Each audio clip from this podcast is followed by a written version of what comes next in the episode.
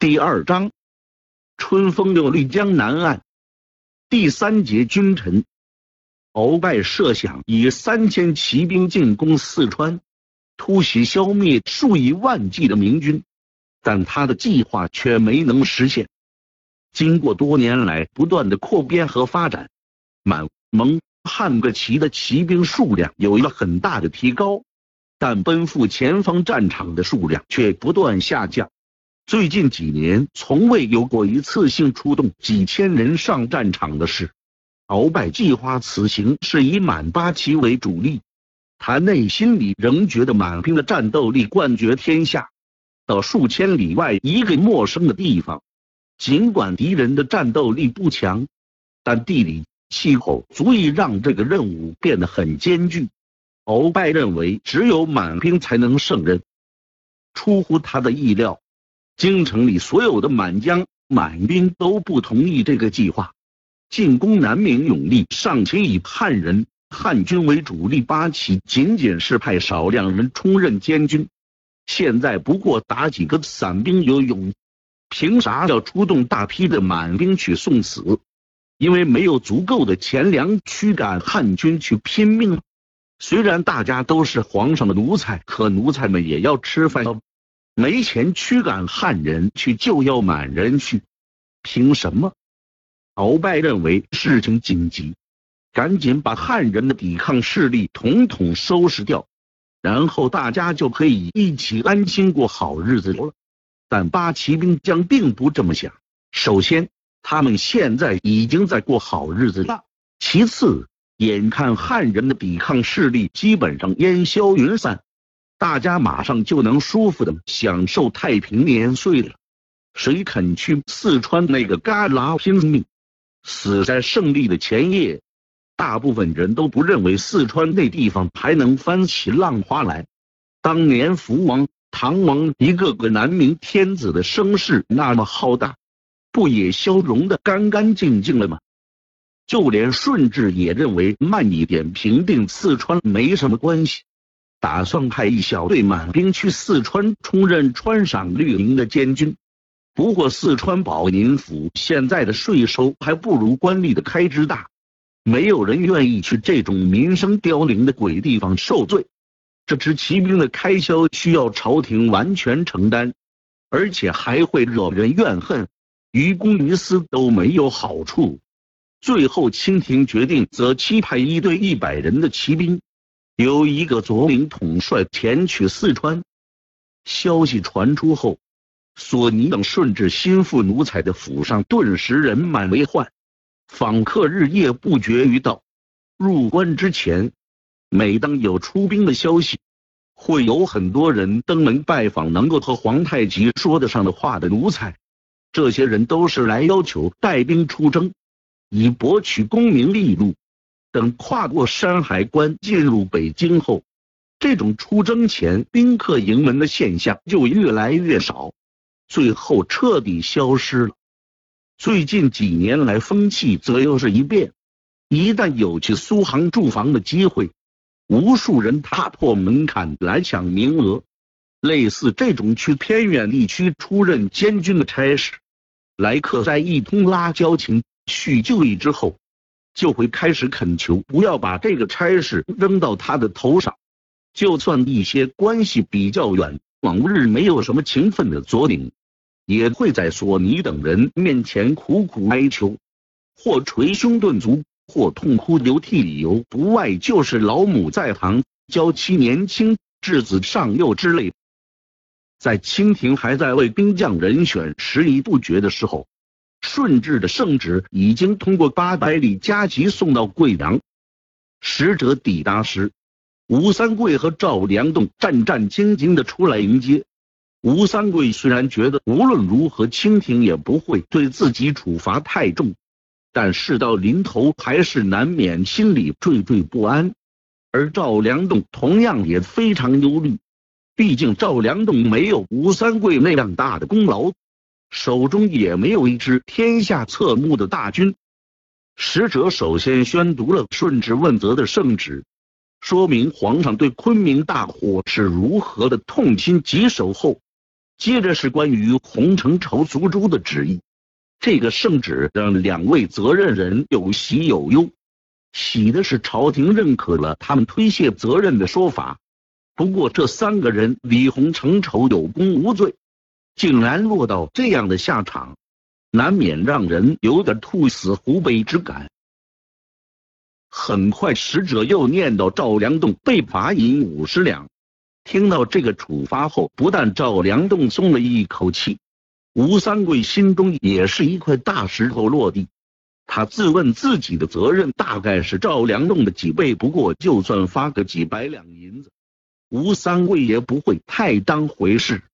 光是昆明仓库里烧掉的军饷就有上百万两银子了。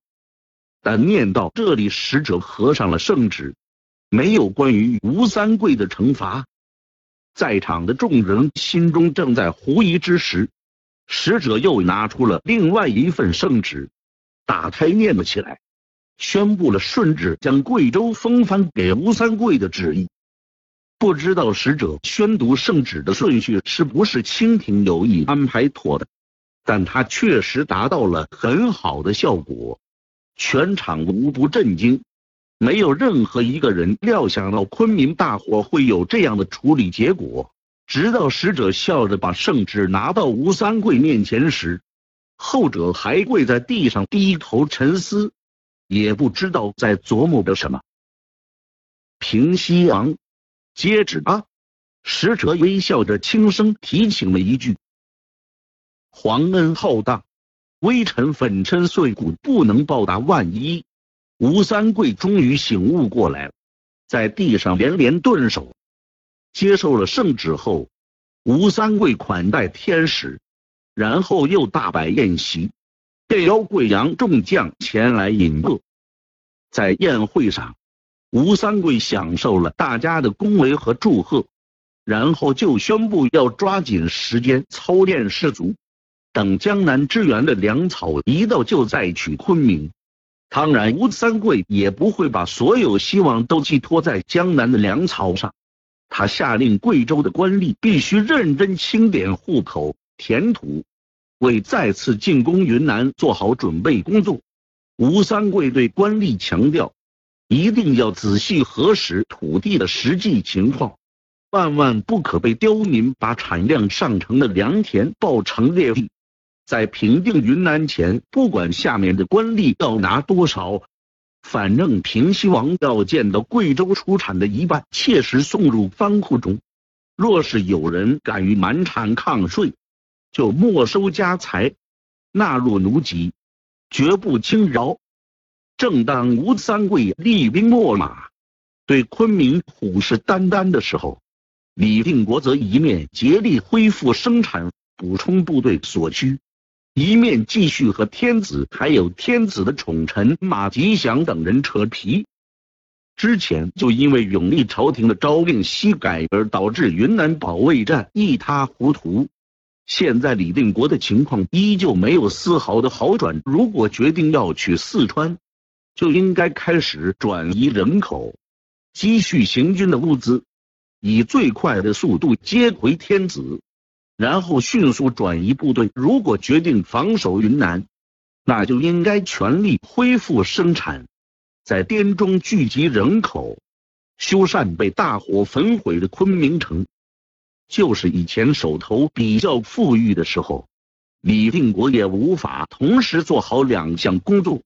现在大捷过后，晋王赤贫如洗，在经费捉襟见肘的情况下。李定国甚至没有资源办好其中的任何一项，更不要说两路并举。不过永历天子不回来，那李定国就得待在云南不能走，不能走就只好设法整修昆明城墙，在道路沿途建筑据点和烽火台，配属守卫的部队和驿马。尽管回到了滇中。但李定国的经济状况没有明显的好转，在收入增加的同时，也背上了很大的包袱。不过李定国很快就看明白了，要想去四川，首先就得让天子能够放心回云南。要想让天子放心回云南，就要设法把昆明守的固若金汤，起码看上去要有这个意思，才能把天子蒙混过去。不过，以云南一省和满清全国拼消耗，李定国没有什么信心。而且，真要是天子认为昆明固若金汤，那他多半也不愿意去四川再将商议军情时，大家都是一副忧心忡忡的模样。估计明军还没能恢复云南的生产，清廷就会把东南属省的粮食源源不断的运给吴三桂。就算路途遥远，对已经残破的西南来说，无异于百上加斤。再说被清廷占据的两湖两广，那里的生产也很快会恢复。只要明军不冲出去一战，迟早还是会被清廷压垮。李定国觉得眼下形势虽然危机，但总体来说并不比李自成藏身商洛、张献忠蛰伏古城时更差。现在闯营、西营两军还有实力。而且还拥戴明天子，明军无论抵达何处，只要能够占领一块地方，就能补充兵力；只要满清主力不来，就能建立统治。尽管天下沦陷十分之八九，但李定国仍然没有绝望，依旧满怀信心。最近，李定国听说，待在缅甸的永历朝廷打算发一道圣旨给浙东的鲁王。恢复鲁王的监国的地位，据说这个打算还得到了首辅马吉祥、前国公穆天波的支持，认为此计妙不可言，能够大大减轻流亡缅甸的永历朝廷的压力。李定国苦于自己目前不在天子身边，只能通过奏章极力表达反对之意。他知道永历、马吉祥君臣琢磨的无非两条。第一是把祸水东引，公开表现出一副撂挑子不干了的姿态，让清廷的注意力集中到鲁王那边去；第二是刺激一下鲁王和张黄岩，让这东明军觉得事情似乎大有可为，在东南地区轰轰烈烈的闹上一场，同样起到把清廷注意力吸引走的作用。李定国觉得这个招数没用，第一。永历，你撂挑子，清廷也不会放过你。再说，你也不是彻底不干，只是抛出去一个监国的诱饵，还没放弃地位，对不对？第二，永历的这一招会刺激到张黄岩、张尚书对鲁王忠心耿耿，肯定想大干一场，为鲁王将来问鼎地位创造条件。不过，东南还有个郑成功。他有不少地方都和李定国的思路相近，郑成功绝不会同意和他有大仇的鲁王重新登上监国之位。估计永历的圣旨一下，郑成功和张黄岩就要翻脸闹内讧。晋王虽然永不言败，但这内外交困的局面还是让他发愁的很。最近头发白了不少，饭量也差了很多。晚上常常辗转反侧，无法入睡。但不管永历天子如何，既然拥立了他，就只能文死谏，武死战了。盼望着胆小的皇上有一天能大彻大悟，英明神武起来。现在云南的李定国和福建的郑成功一样，就算想改换门庭都没有机会了，只能被视为二臣。缅甸天子。首府逃到这里以后，一开始缅甸方面态度尚算恭敬，但随着云南境内的明军败得收不住脚，缅甸的态度也就不断的发生变化。无论是永历皇帝还是首辅马吉祥，都认为军队的败退不是他们有能力逆转的，无可奈何之余就破罐子破摔。由首辅马吉祥带头，朝廷大臣和清军将领日夜拒赌，甚至要拉上缅甸派来的官员一起拦。禁军兵将在进入缅甸的时候，已经把武器全交出去了，现在两手空空，还站什么岗？上行下效，也跟着没日没夜的博采嬉戏。马吉祥的女婿杨在是永历的大学士，他和一帮人每日赌博的闲暇，就到河边以调戏洗衣洗菜的缅甸妇女为乐。永历手下文武大员醉生梦死的荒唐行为，把缅甸派来的联络官员看得连连摇头，私下议论纷纷。久闻中国天子乃是天降神人，御前重臣也个个德高望重。可这些老烈们行事如此荒谬，还想着兴王图霸吗？不过，随着晋王打回昆明，朝廷的日子好过了不少。除了赌博以外，有时首辅马吉祥也需要考虑一下国家大事。大学士杨在带着晋王的奏章来到岳父的帐篷，把正在吆五喝六的首辅从乌烟瘴气的满屋子赌鬼中请了出来。晋王还是没死心啊，粗略的把李定国的奏章看了一遍。马吉祥冷笑一声，他自认为一下子就把李定国的用心看了个分明，这哪里是劝圣上回云南？分明是他还想去四川。之前李定国初定弃滇赴川计划时，马吉祥就极力反对。当然，他并不反对逃离险地，而是反对前往四川。最后被他得逞了，不但把滇弃了，川也没去成。泰山大人明察秋毫，杨在也是同样的看法。虽然马吉祥、杨在他们不肯上战场，认为厮杀是武人的职责，和他们这些文官无关，但是与一心想逃跑的天子不同，他们坚决反对去四川的关键因素还是因为文安之。文安之已近八十之龄，赤手空拳，仅仅带着永历朝廷的一封任命书，就赶去奎东走马上任。文安之多次不避危险亲临前线，和闯营救部同冒失时，所以文安之虽然手中无兵，但能得到汴东众将的信任，都给文安之面子，也肯听他的调动节制。对文安之这个人想篡位的孙可望十分忌惮他，而支持天子的李定国、刘文秀却敬重他。孙可望在篡位前亲自筹划，要擒拿软禁文安之。李定国主政后，也常常写信送往奉节，言辞热切。而马吉祥别说节制西营将领，他连一个西营的小兵都指挥不动。孙可望企图篡位时，也没有针对马吉祥的行动，而是直接把马吉祥换去。让他写一封献给孙可望的劝进书，马首府二话不说就写了。